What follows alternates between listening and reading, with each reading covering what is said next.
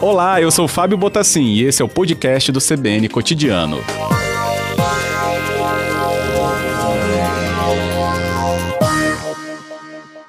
Boa tarde, bem-vindo, Mardilson. Boa tarde, é um prazer estar aqui com vocês. Obrigado. Bem, aqui para nossa pronúncia ficar melhor, né, Mardison? Então fica à vontade aqui, Mardison, de conversar conosco com os nossos ouvintes. E inicialmente, também explicar um pouquinho, né, sobre o, sobre o Open Banking, né? Muitas pessoas receberam comunicações, despertaram dúvidas e a gente ainda pode trazer, né, é, a explicação sobre o que é isso.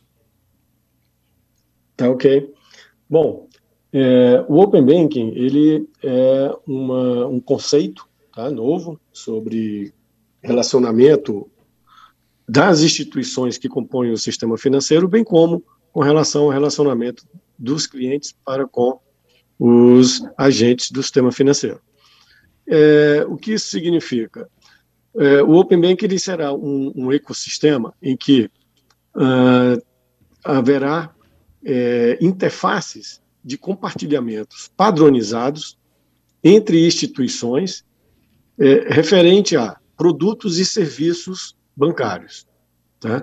de forma padronizada e usando tecnologia padronizada. Com isso, se cria uma rede social financeira tá? em que todas as instituições interagem entre si por meio dessa, dessas interfaces padronizadas e que o que possibilitará os clientes, é, sempre com o seu consentimento, é, compartilhar as informações que ela tem em uma instituição tradicional dela para uma outra instituição regulada pelo Banco Central, com o objetivo de é, ser oferido um, um, novo serviço financeiro em condições melhores e mais adequadas para o cliente. Além disso, é, essa rede permite que novos desenvolvedores de soluções adentrem ao mercado para ofertar novos serviços, como assessoramento financeiro, é, comparadores de produtos financeiros, né? É, e que tipo de produtos financeiros estamos falando? Desde uma simples é, abertura de conta, que seja conta corrente, conta poupança, conta pré-paga, até um, é, uma operação de crédito ou um investimento. Tá? É, e aí os clientes é, vão ter maior controle sobre os seus dados no âmbito do sistema financeiro e poder usar né, essa importante é, insumo que é do cliente para é, é, é adentrar em novos serviços, novos produtos mais adequados para ele. Então, é, no fundo, o Open Bank, com essa rede, devolve ao cliente né, o poder dos dados que ele tem, que hoje fica, digamos assim, em silos fechados nas grandes instituições. Uhum. É, é, parece né, e traz o um entendimento de que isso também acaba trazendo as chamadas fintechs para um, um, um, ambiente de concorrência muito mais efetivo. Essa leitura procede, Martin? Com certeza. É, você está correto. É, hoje, se você for ver, não só no sistema financeiro, mas qualquer segmento econômico, principalmente no sistema financeiro, é, existe dois insumos aí muito importantes para qualquer oferta de serviço financeiro. Independente de ser uma instituição incumbente, já tradicional, ou uma fintech, como você mesmo mencionou, qualquer novo entrante no sistema financeiro. Que são dois insumos. Um é dado, informação, do cliente. Isso tem valor, né? e muito, cada vez mais. É, o outro insumo é os recursos e os ativos financeiros que os clientes, o cidadão, têm custodiado no, no sistema financeiro. O Open Bank vai permitir com que esses dois insumos eles sejam, digamos assim, é, primeiro devolvido o controle e a forma de como o cliente vai poder usar e negociar esses dois insumos, e segundo, de, é, vai, é, vai, permitir que as instituições, inclusive as fintechs, é, elas possam né, melhor usufruir de forma simples e, e sem custo né, desses dois insumos, mas lembrando, sempre com o consentimento do cliente. Então, isso derruba barreiras à entrada. Né? Uhum. E a gente vai ainda trazer aqui a oportunidade dos ouvintes tirarem também suas dúvidas. Você pode sempre usar o nosso número, que é o 99299-4297. Maxson Queiroz conosco é consultor do Departamento de Regulação do Sistema Financeiro no Banco Central. E sobre questões que são é, observadas, né, para esse processo ser estabelecido, a gente entende que acredito que os sistemas têm que conversarem, né, das instituições.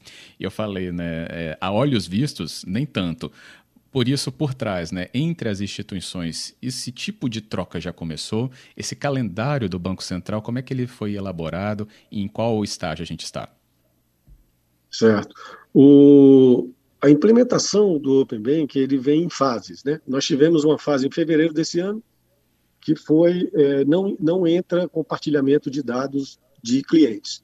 São dados abertos. O que significa dados abertos? É, a gente padronizou todas as instituições, é, principalmente as bancárias do S1, do, as instituições maiores do sistema financeiro, eles têm interfaces disponibilizadas de forma que é, os produtos bancários que ela oferta, tipo contas, tá, é, cartão de crédito, operações de crédito, elas é, disponibilizem isso para terceiros quer seja uma outra instituição, quer seja um desenvolvedor. Por exemplo, um desenvolvedor de comparadores de produtos financeiros. Porque nesses dados abertos estão as características, os termos e condições dos, desses produtos financeiros, inclusive é, no que diz respeito aos, aos preços e tarifas envolvidos. Tá? De forma que é possível né, terceiros desenvolver soluções para, por, por exemplo, permitir o cliente comparar produtos entre instituições. Essa foi a primeira fase. A segunda fase, prevista para entrar agora dia 15 de julho, ela entra já com os dados de cliente, começando com dados cadastrais, dados transacionais de contas, que seja conta corrente, conta poupança, conta pré-paga, cartão de crédito e operação de crédito.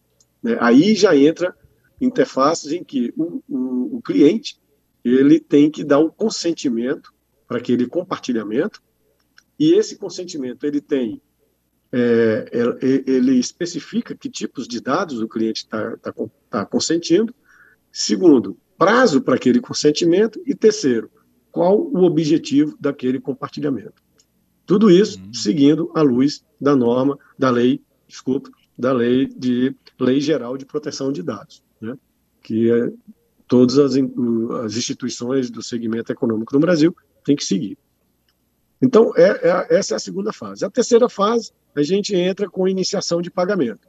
Interfaces padronizadas para que o cliente possa iniciar um pagamento, não importa se ele está navegando no banco A, mas os seus recursos está no banco B, tá? Uhum. É, e ele pode, não precisa sair daquela navegação, entrar logar no, no site do, da, da, sua instituição e, e, e, fazer uma transferência. Isso ele faz diretamente de onde ele estiver navegando. Essa é a terceira fase. Depois vem a fase de investimentos seguros, tá, que aí amplia o escopo de dados, que será objeto de compartilhamento no âmbito do Open Bank. É, aí a gente já dá uma, uma nomenclatura nova, em vez de ser só banking, agora vai passar a ser Open Finance, né? que é um hum. termo mais genérico, no qual o, o, os produtos são mais amplos, né? além do, dos produtos bancários. Por exemplo, é, cota nessa... de fundos de investimentos, ações e tal. Ah, sim. Essa fase seria o quê? Ainda 2022? O início dela, da fase 4, ela está prevista para 15 de dezembro de 2021. Tá? Uhum. É, essa fase 3 que eu falei da iniciação de pagamento, ela está prevista para iniciar com o PIX agora dia 30 do 8. Tá? É, desculpa, dia, é, é, uh, só um momentinho, é 30 do 8 de 2021. Agora, esse cronograma, ele é só o início, ele determina a fase inicial do processo. Ah, tá. É muito importante salientar é, que o Open Bank ele não é um produto em si, né? diferente do Pix. Né? O Pix é um produto de pagamento. Né? Ali, ele é um produto em si, em que o cliente inicia uma transação de pagamento e ponto. O Open Bank não. Ele é uma rede né, padronizada de conexão entre as instituições em que o cliente tem o um controle é, desse compartilhamento e do uso do, dos serviços. Então, é, é, em cima dessa rede que virão, né, não só, como você falou, maior competição, maior acesso de novos agentes, inclusive fintechs, no sistema financeiro, como também o desenvolvimento de produtos mais adequados, né, é, mais customizados e mais baratos para o cidadão. Né? É, é, então, é um processo que inicia com essas datas que eu falei aqui agora, mas que não tem data para, é, para terminar. Ele é vivo, ele está sempre evoluindo, sempre acrescentando novas interfaces tá, no sistema.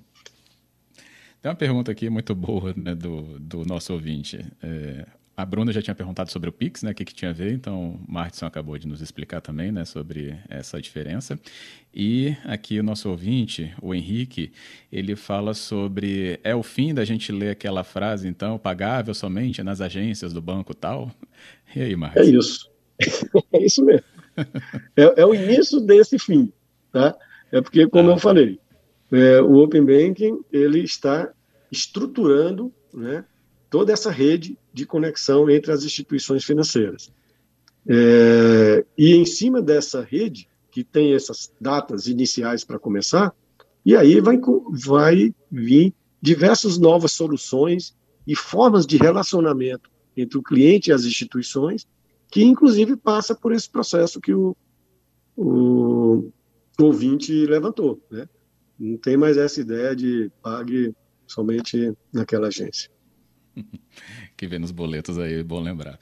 É, tem aqui também o nosso ouvinte aqui que traz aqui sua participação, o Carlos Alberto, e ele fala conosco aqui pelo nosso número é, sobre os bancos. Se isso não tem resistência, porque na alegação aqui da mensagem dele, ele fala que justamente as taxas cobradas né, do cliente acabam sendo uma importante remuneração para os bancos e sempre penalizou né, o correntista, segundo ele. Então, isso não tem aí algum tipo de barreira que os bancos é, vão impor? É, isso é uma boa pergunta, tá? Inclusive, na, na regulamentação que norteia a implementação do Open Bank, isso é bem claro e explícito, que não pode ter nenhum tipo de, de dificultar, é, embaraçar, né, ou tornar mais custoso né, o, o acesso dos serviços por meio dos Open Bank. O que isso implica? Por exemplo, é, qualquer uso dessas interfaces tá? que o cliente começa em uma instituição e termina e, e, e vai até a outra instituição e volta para a instituição na qual ele iniciou a navegação, o seu ali o seu uso, o seu serviço. Essa uso dessas interfaces, elas não são cobradas, isso não tem preço para o cliente, tá? O que vai ter preço para o cliente são os produtos financeiros. Por exemplo, eu estou adquirindo uma operação de crédito, né? com isso eu estou compartilhando as informações que eu tenho no outro banco para essa nova instituição, né? É, é, o que a instituição vai poder cobrar de você é a operação de crédito. O uso dessa informação, a, a instituição original, onde você tem as suas informações, não pode cobrar nada pelo compartilhamento da segunda instituição. Né? Então, não há acréscimo de custo, pelo contrário. Né?